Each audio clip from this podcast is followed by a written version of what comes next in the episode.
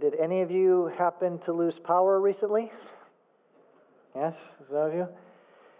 We aren't the only ones who have experienced some bad weather. Last month, California, Southern California in particular, experienced uh, torrential rainstorms. And as most of you know, all of my family uh, lives in Southern California. And when my brother Dave built his home several years ago, he put in a large pipe to move water from the top part of his property down to the lower part. Dave has a has about four acres out there in Valley Center, and at the top of his property, he has a catch basin which uh, collects all the water that runs off from his neighbor's property and his property, and then that pipe sends it all the way down to the bottom of his property where it then is let out. Well, this past month during the intense rainstorms, Dave noticed something. He noticed that at the top of his property, the catch basin, it was collecting water and it was filling up. And at first, Dave thought it was because there was so much water due to the intense rain. You know how, like, sometimes when it's raining really hard, your gutters are overflowing? It's just because the volume is too much. At first, that's what Dave thought. Yet when he went down to the end of his property, at the bottom of his property, at the end of that pipe, there was just a little trickle coming out of the pipe. So tell me, class, if the amount of water coming out of the pipe is not equal to the amount of water going into the pipe, what does that mean? The answer is not Jesus. What is that? but what does it mean? It's clogged. That's right. Right? That there's evidently a clog somewhere in the pipe because the pipe has been designed so that the output would match the input. Now, have, have you ever had a clogged pipe or some kind of drain in your home before? Yes? It is never good. Amen? It is never good when the output doesn't match the input. And you know what, Christian? This is especially true when it comes to the Christian life. This morning we return to our study of Ephesians. And as we've noted previously, Ephesians chapter 4, verse 1 marks a turning point in the book of Ephesians. For after expounding upon the glorious riches that God has bestowed upon Christians in Christ, which Paul articulated masterfully in chapters 1 through 3, in Ephesians chapter 4, verse 1, in light of all this, Paul then urges, his words, not mine, he urges all Christians to walk in a manner worthy of their calling. That is, Paul wants the output of our conduct to match the input of all the blessings we've received through the Lord Jesus Christ, the very blessings he's elaborated on in chapters 1 through 3. However, the sad reality is, and I'm speaking for my, myself here as well, oftentimes our lives can be much like my brother Dave's pipe. The blessings have poured in, the riches have been bestowed. However, there's no corresponding change to the output. That is, our walk, our conduct, does not match the weight and significance of our calling. So here's the question How do we get our output to match our input? That is, how can we, as followers of the Lord Jesus Christ, how can we then walk in a manner worthy of our calling? We could put it this way what do we need to do so we don't get clogged up? well, turn with me in your Bibles to Ephesians 4. That's page 979, 78 rather, in that paperback Bible.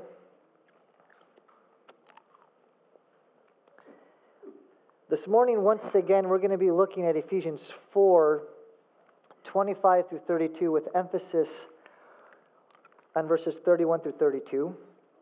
Because in this passage, I want to suggest the Apostle Paul tells us how our output can match our input. He tells us what needs to be done. You know what the answer is? Change. Paul, in this section, we could summarize it. The main idea is this He's like, if you want your output to match your input, then you need to change your behavior. You need to change your behavior for biblical reasons. Christian, for you to walk in a manner worthy of your calling, Paul outlines five important changes you must make in your life. Here's the thing I know about Faith Community Church, and one of the things why we missed you guys for two weeks and we love coming back. I know as your pastor, your heart. You want to walk in a manner worthy of the Lord. You desire to please Him. And Paul tells us, I want to suggest in this text, how you go about doing that. There are five changes, and we've already looked at the first four. You recall we're to replace lying with truth telling, we're to replace sinful anger with righteous anger, we're to replace stealing with work. And then the last time we were together, we're to replace corrupt talk with edifying speech. We're to build one another up. This is how we walk in a manner worthy of our calling. Well, in our text this morning, there's one more important exchange the Apostle Paul calls us to make. And I'm going to just lay all my cards on the table and tell you that as I've been praying for you this week, my prayer is that each and every one of us would give full effort, full effort to strive to not only understand properly what Paul is saying, but that we would also apply it. Whether you're five years old or 95 years old. And, I, and I'm so thankful for the children that are here, the older ones that are here in this service. Uh, please, please take to heart what we're going to be studying. And I want to encourage you, kids, if I can have all the kids' eyes, I, I'm giving you an assignment. Okay? Your assignment is to quiz your parents about today's message. There's something I'm going to ask every one of us here to memorize, and I want you to lead the charge to ask your parents if they've done it, and by extension, you as well. Okay? Okay. Raise your hand, kids, if you're down with that. Oh, yes, raise up. Okay, good. All right, very good. Well, let's, let's dive in. Uh, if you haven't already, turn with me to Ephesians 4 and follow along in your copy of God's Word as I read. And again, I need to do this so I can see chapter 5, verses 4, or chapter 5, chapter 4, verses 25 through 32. Paul writes this Therefore, having put away falsehood, let each one of you speak the truth with his neighbor, for we are members one of another. Be angry and do not sin. Do not let the sun go down on your anger, and give no opportunity to the devil. Let the thief no longer steal, but rather let him labor, doing honest work with his own hands, so that he may have something to share with anyone in need. Let no corrupting talk come out of your mouths, but only such as is good for building up, as fits the occasion, that it may give grace to those who hear. And do not grieve the Holy Spirit of God, by whom you are sealed for the day of redemption. And now, here are the two verses we're going to give attention to this morning. Let all bitterness and wrath and anger and clamor and slander be put away from you, along with all malice. Be kind to one another, tender hearted, forgiving one another, as God in Christ forgave you. Amen and amen. This is God's good, good word for us. Uh, several years ago, the New York Magazine ran an, an article entitled 17 Things We Know About Forgiveness. This article journaled scientific facts they've come to discover about forgiveness. And you know what one of their top discoveries was, scientific discoveries was? This cats don't forgive.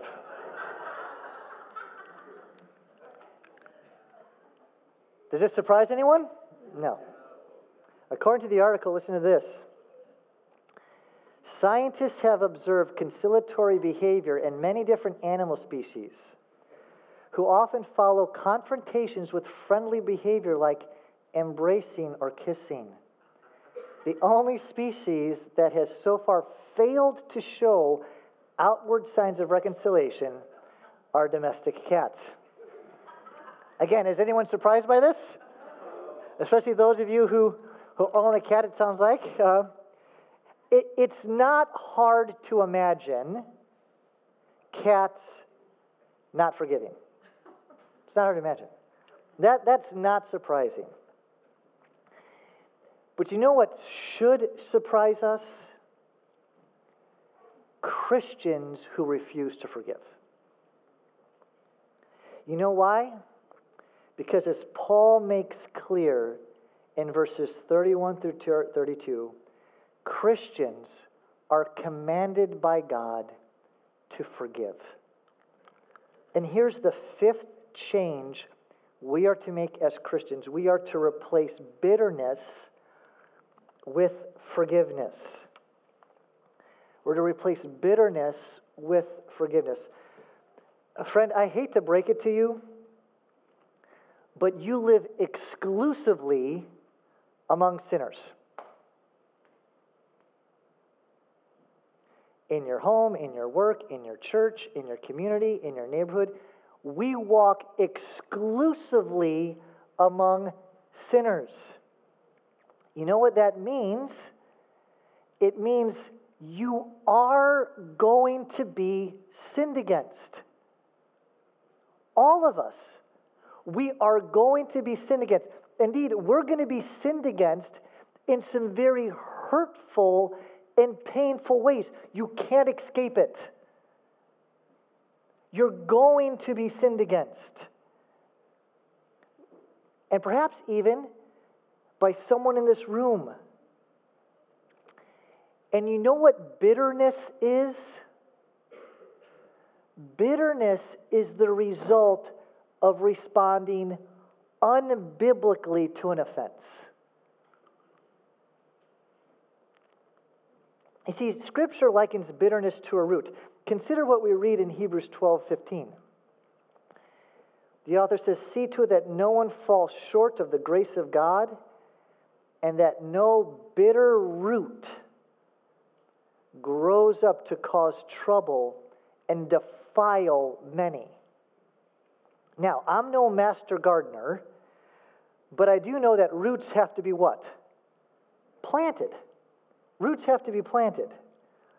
So let me ask you what do you suppose is the seed that, when planted in the soil of our hearts, sprouts into bitterness?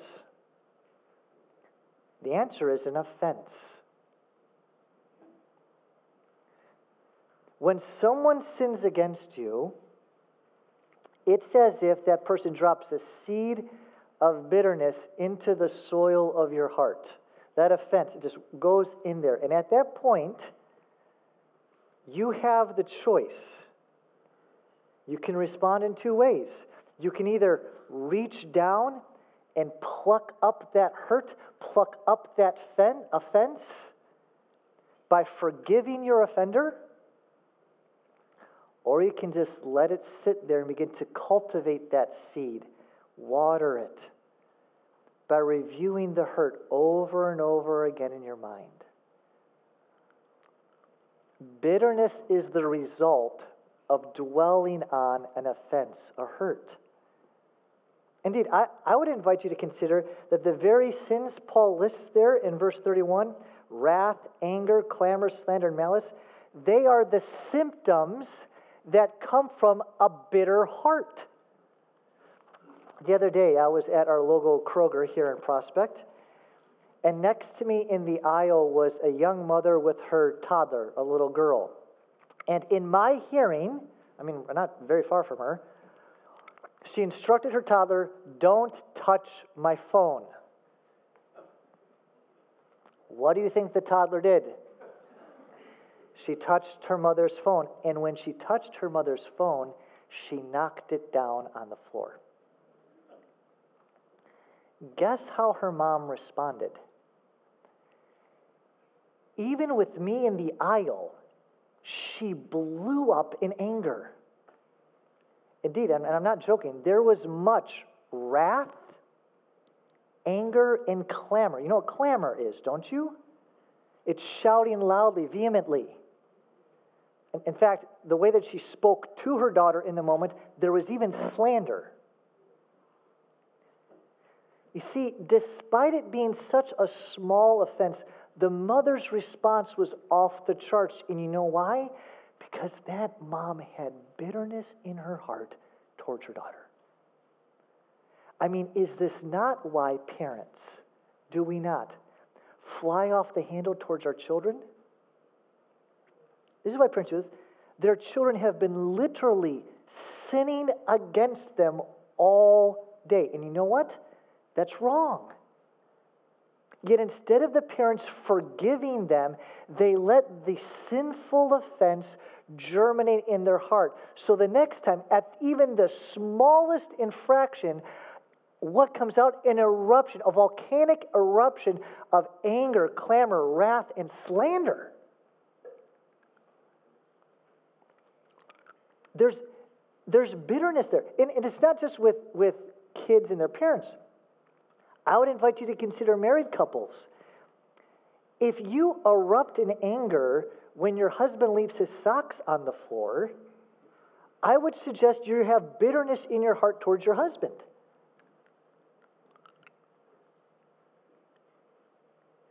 I'm allowing the offense to germinate in it, and out comes wrath, anger, and malice. And, and I just want to just pause here for a moment kind of ask Christian, is there bitterness in your heart? Perhaps even towards someone in this room?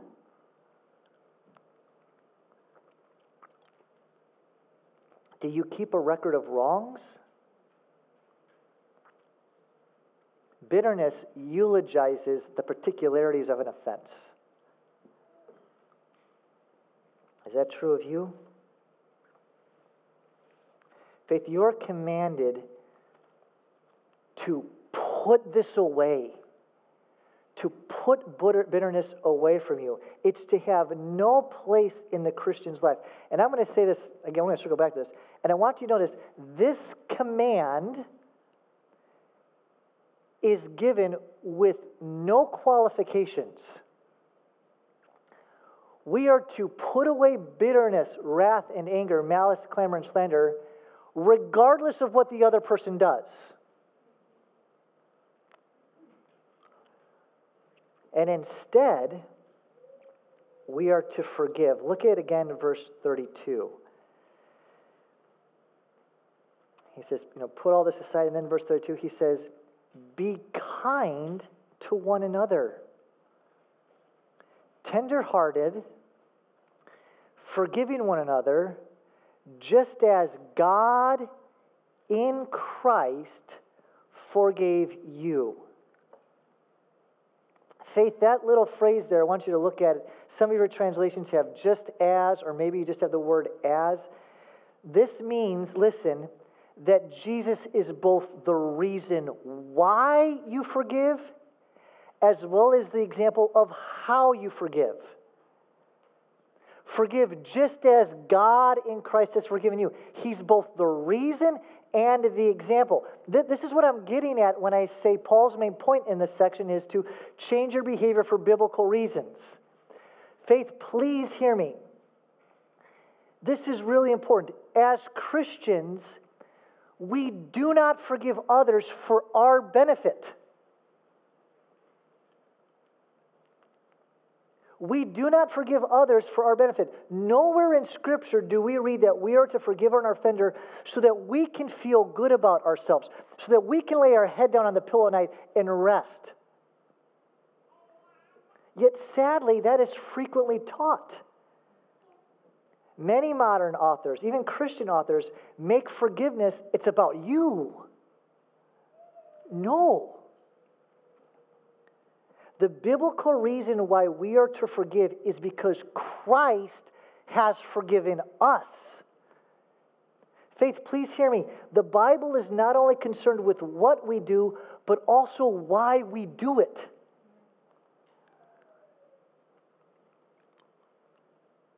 What you have to understand is that forgiveness, and we're going to hammer this home throughout this message forgiveness is for the offender.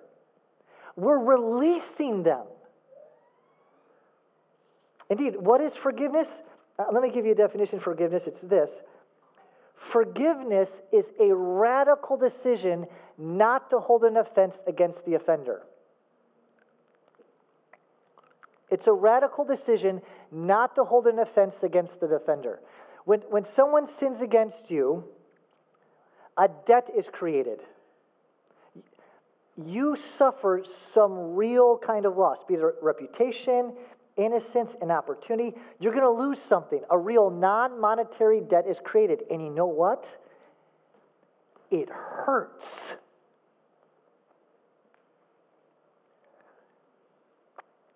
It's painful. And when you are sinned against, you have two choices and only two choices. You can either take payment on that debt or you can make payment. You take payment, that is, you make the person pay in a variety of ways. You can withhold forgiveness, you can dwell on the wrong, you know, we can secretly root in our hearts that that person, you know, gets hit by a truck, like whatever it might be. We'll, we want to make them pay. We're going to take payment.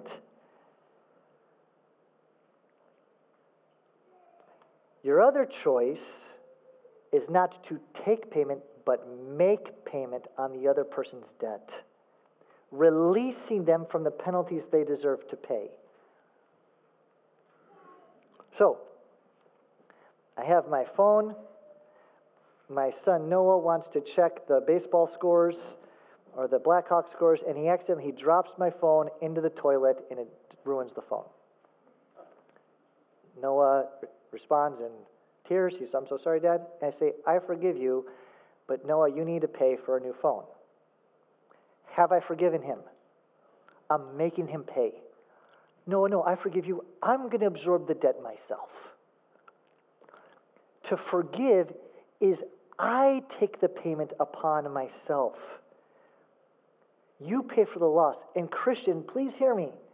This is precisely what God has done for you in Jesus Christ on the cross. Amen? Because the Bible clearly teaches that we are sinners by nature and by choice. We aren't people who just make mistakes. No, our problem is much deeper. We have chosen to overthrow God's rightful rule in our lives by living for ourselves instead of our Creator.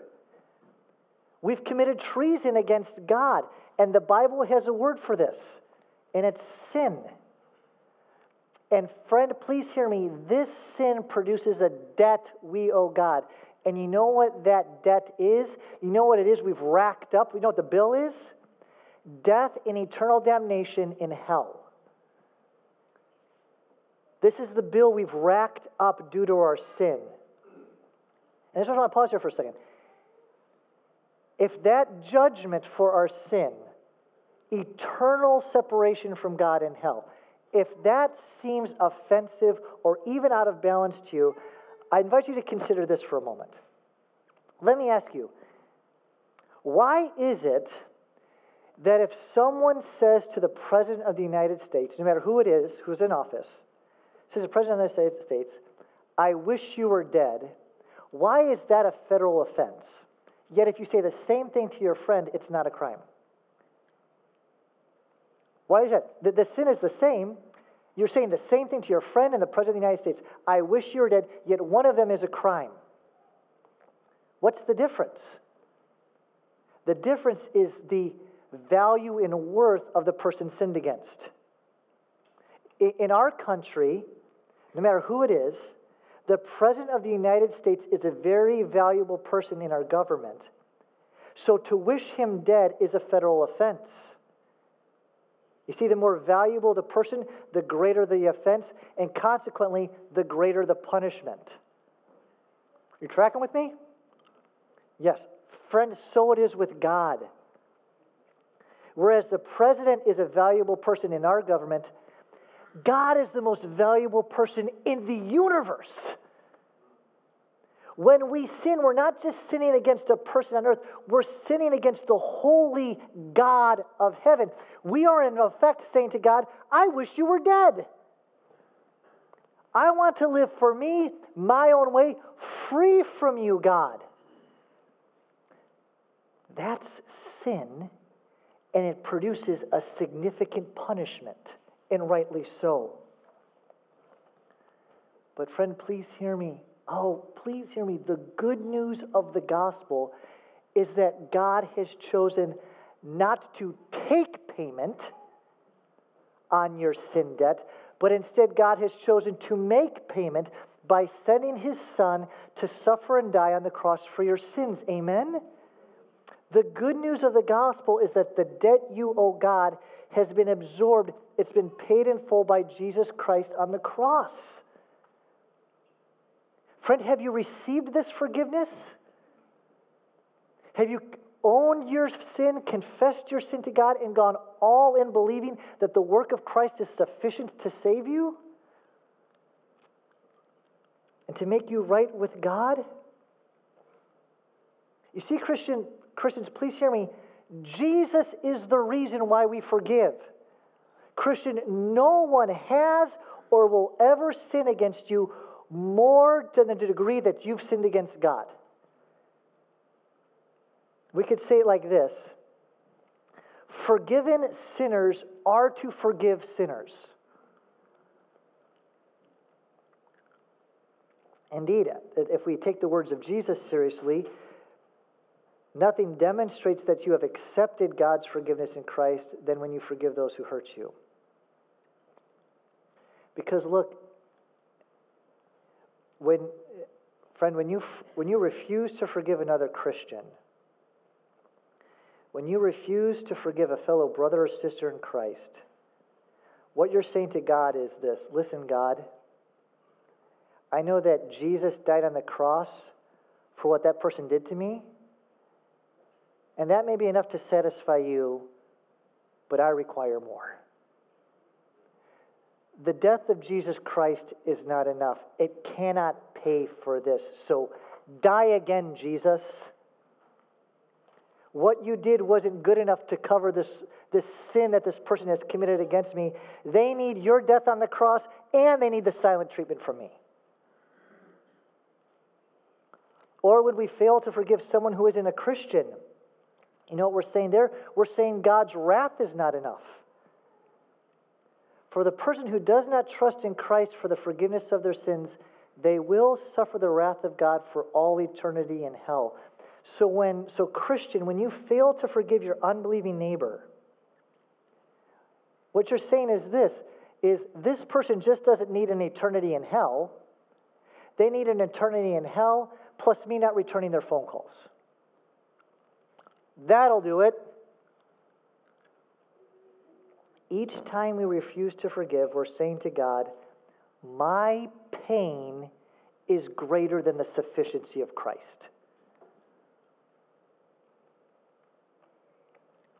We forgive because God has forgiven us in Christ. Jesus is the reason why I forgive.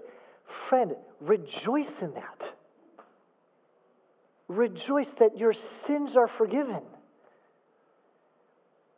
However, Jesus is not only the example for how you forgive, or, not only the reason, he's also the example.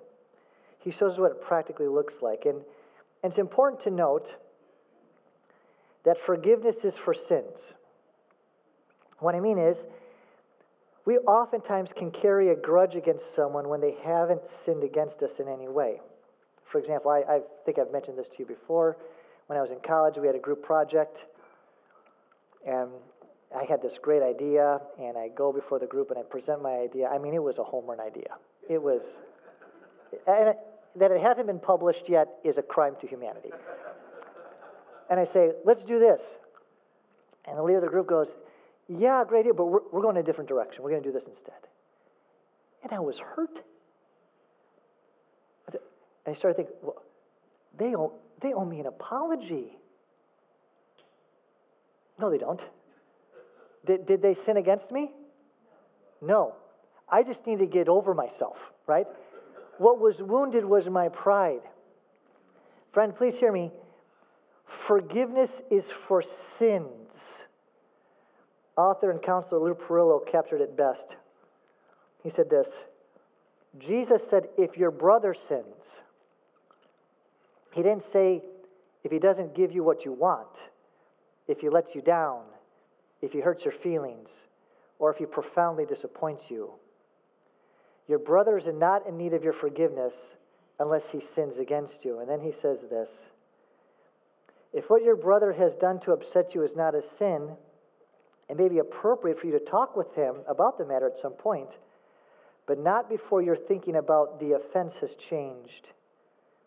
In other words, it's not your offender who must repent, but you must repent of your unbiblical thinking that took offense at something that God did not.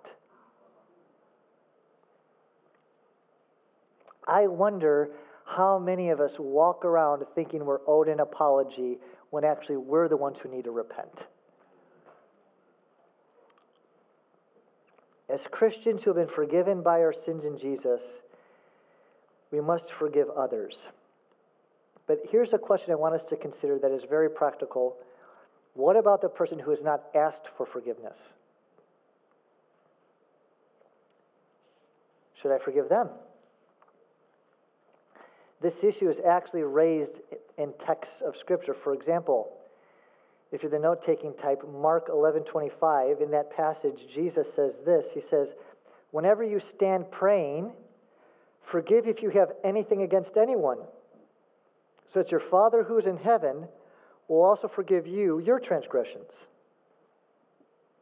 So Jesus is saying we are to forgive whether someone has asked for forgiveness or not, whether they are sorry or not. We are just to forget. If, if we're standing there, if we're praying, and, and something comes to mind, oh, yeah, this person has sinned against me, they haven't talked to me, though.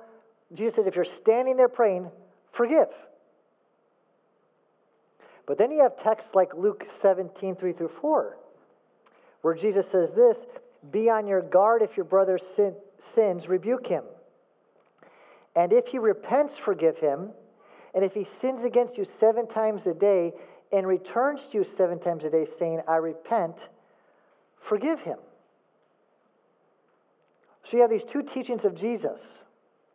On the one hand, Jesus says, if you're standing there praying and you realize there's a problem with your brother, then forgive him so that you'll be heard in heaven.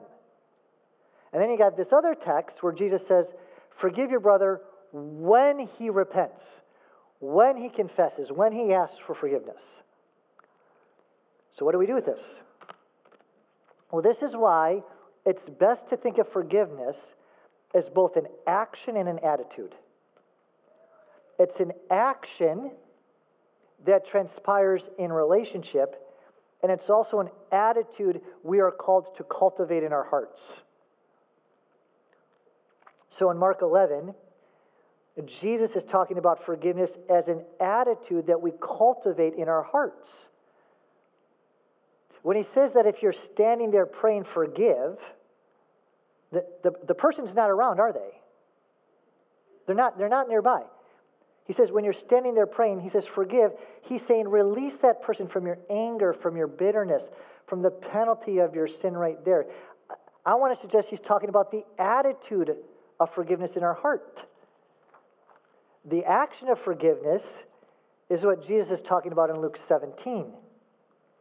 where we have someone who comes to us and asks for forgiveness. In that moment, we're to extend forgiveness. When someone asks us to be forgiven, when they confess their sin, we are to say, Absolutely, I forgive you. Which I would argue is only possible at a level of depth if we have previously cultivated the attitude of forgiveness in our hearts. So when we put these two things together, I think we can conclude this is, this is I invite you to, to be good Bereans and look at the scriptures yourself, but that we should cultivate an attitude of forgiveness in our hearts whenever we realize that we have something against a brother or sister in Christ who has sinned against us. However, I believe Scripture also teaches that we should not extend that into action until they have asked for forgiveness. So, because we're cultivating the attitude of, whether it's because we confront them or because someone else confronts them, we would be ready immediately to extend that forgiveness. But we should not extend it until they've asked. and I'm going to say that we see both the attitude and action of forgiveness in our text this morning. Notice what Paul writes there in verse 31. This I want to say is the attitude of it. Regardless of what your offender says or does, you're commanded to put away all bitterness, wrath and anger and clamor and slander, along with all malice. Full stop. And then notice this command to put away all bitterness, wrath, and anger, that precedes the next verse, which commands us to forgive. Do you see that there? So in this text, we have the attitude of forgiveness and then the act of forgiveness in relationship. Okay. You're doing great, and we're, and we're, we're coming in here. But this is what I want, and this is where I need the kids. So, kids, I need you to, to retune with me. Okay? Here we are. Um, one of the things I, I love to do as a pastor is counseling, both marital and premarital counseling. And one of my favorite questions to ask couples is what is forgiveness? And most often, th- these were exceptions, they did a great job, this couple here. That is but most often, the couples look at me with glazed over eyes, like, well, you know, it's, it's forgiveness. I'm like, yeah? Well, tell me, what does it mean to forgive? And they, and it, followers of the Lord Jesus Christ, they have a hard time articulating what it means to forgive. I don't want that for us at faith. And this is where I want you kids to quiz your parents. I want to challenge us. We're going to look at forgiveness as four promises. I want to challenge us as a church to memorize these four promises. Okay? Uh, author Ken Sande, I think, has correctly identified Scripture, how Scripture gives forgiveness in four promises. It's a decision to make four promises. And here's the first one. When you say that you forgive someone, you're promising first that I won't dwell on this incident. Right? In Jeremiah 31 34, what does God say? God says, I will forgive their iniquity and their sin I will remember no more. Please hear me, this is not the same as forgetting. Forgetting is a passive process, letting a matter fade from memory over time. Forgiving is an active process involving a conscious choice and a deliberate course of action. I mean, when God says He remembers our sins no more, He doesn't mean He can't remember our sins. Rather, he's promising he won't remember them. Similarly, when we forgive, we must choose to draw on God's grace and consciously decide not to think about what someone has done to hurt us. Forgiveness isn't a matter of whether we forget, but how we remember. I, I one time I counseled a young woman who was sinned against in the most deepest, violating way imaginable. It was awful, and she was struggling with her offender, but she eventually told me, she's like, I have forgiven him. He, he owned it. He forgive, forgiven him. And she says, God has helped me. She's like, there's no way I can forget what he did to me. It's too awful and terrible, but by God's grace, I am choosing not to dwell on it. And she's like, I'm free. Second, it's a promise that I won't bring up this incident and use it against you. Do we not celebrate the good news that in Christ there's now no condemnation for our sin? Amen? God, Christian, does not accuse us of our past sins. But you know who does? Satan. There's a reason why Satan is referred to as the accuser of the brethren in Revelation 12:10. Satan loves to make Christians feel guilty by reminding them of their past sins. He brings up past sins and tries to use them against us. But, friend, that's not what God does. Christian, when you bring up a past sin and use it against someone, you know who you're following in the footsteps of? Not God, Satan. It's demonic. I had a, had a friend who he went on a, a, a church retreat with staff, and this church staff, they're experiencing all sorts of problems on the staff. And so one of them just decided around the campfire they were going to just air out all their grievances to each other. What they didn't like, what irritated them.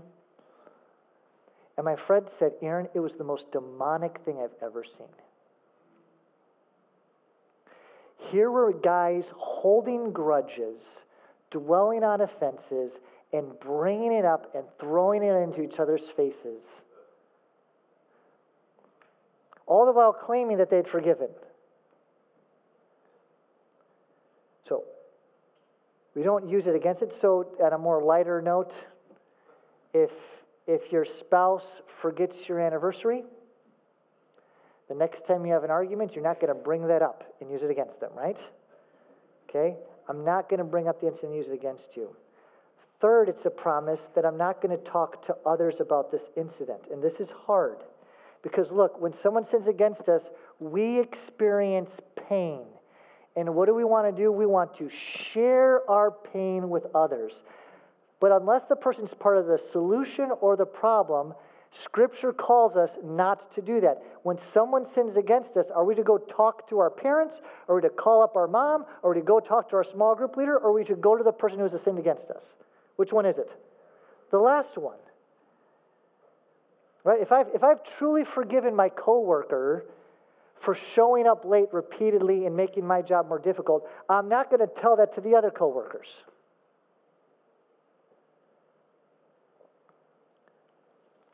And then the fourth is I promise I'm not going to allow this incident to stand between us. Uh, last year, during the Little League World Series, I think it was Texas versus Oklahoma, uh, the pitcher hit a batter in the face. I don't know if you saw this, and it was, it was, you know, the air left the stadium. Everyone was concerned. It was terrible. The the batter just hit the ground. They got a medic out, and uh, it was not only terrible for the guy who got hit in the face, but the pitcher uh, was wrecked he, he felt so bad that the ball got away from him and hit the batter in the face. In fact, he was so distraught over this, he, he couldn't get his composure to face the batter. He was standing on the mound sobbing and crying. So you know what the batter did? He took off his helmet, he left first base, and he went up to the pitcher's mound and he hugged the pitcher. There, there wasn't a, a dry eye in the place. But you know what that, that batter was doing? He was saying, I forgive you, and, and I'm not allowing this to get in the way of our relationship. I forgive you. This, I want to suggest, is often where most people stop, though. They won't dwell on it. They won't bring up the incident. They're not going to talk to others, but they still want to keep arm's length from the person who has hurt them. Yet, in a powerful way, that little, little leaguer going up and hugging him is what we're called to do. Because that's how we've been forgiven in Christ. What does God do for us in Jesus Christ? 1 Peter 3:18. He says, "For Christ also died for sins once for all, the just for the unjust, so that he might bring us to God." Is it not good news that Jesus says, "I forgive you, but stay here, you sinful, filthy Christian"? No, he welcomes us. He says, I'm not going to allow your sin. My, Jesus paid it all. I'm not going to allow this sin to stand between our relationship. Faith, these four promises show us what forgiveness looks like in real life. And I want to challenge us to memorize them. Kids, challenge your parents to memorize them. Kids, memorize them. Kids, practice this with your siblings. I'm going to I'm going to I'm not a prophet, nor the son of a prophet. I work for a nonprofit organization. but I'm going to suggest, and I'm going to make a promise. I bet you someone in your family is going to sin against you this week. And when they come to you and say, What I did was wrong, will you forgive me? You're to forgive. And this is what you're to do. You're not going to dwell on it. You're not going to bring it up. You're not going to talk to your other siblings about it. And you're going to give them a hug and say, This isn't going to come between us. Uh, Corrie ten Boom was imprisoned with her family by the Nazis for giving aid to the Jews in World War II. God sustained Corrie during her time in the concentration camp. However, although Corrie, was, Corrie made it out alive, her elderly father and beloved sister died as a result of the brutal treatment they received in prison. And after the war, she traveled the world testifying to God's love. And one time, right after she spoke in a German church on the topic of forgiveness, she saw the prison guard who kept watch at the shower room in the prison. He was the first of the actual jailers that she had seen since that time. And immediately, when she saw the man, all the terrible, painful, humiliating, unspeakable memories came rushing back. And although she immediately recognized him, although she recognized him, he did not immediately recognize her. Well, after the talk, when the church was entering, he came up to her. And he said, You mentioned the concentration camp in Ravensbrück in your talk. I was a guard there. But since that time, I've become a Christian. He says, I know that God has forgiven me of the cruel things I did there but I would like to hear it from your lips as well. Will you forgive me? He then thrust out his hand to shake her. And Corrie writes this I stood there with the coldness clutching my heart. But forgiveness is not an emotion, I knew that. Forgiveness is an act of the will, and the will can function regardless of the temperature of the heart. Help, I prayed silently. I can lift my hand, I can do that much. You supply the feeling. And so, woodenly, mechanically, I thrust my hand into the one stretched out to me. And as I did, an incredible thing took place. The current started in my shoulder, raced down my arm, and sprang into our joined hands. And then this healing warmth seemed to flood my whole being, bringing tears to my eyes. I forgive you, brother, I cried with all my heart. She says this, and I conclude with this. She writes, For a long moment, we grasped each other's hand. The former guard, the former prisoner. I had never known God's love so intensely as I did then.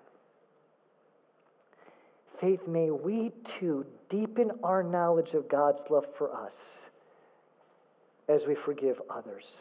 Let's pray.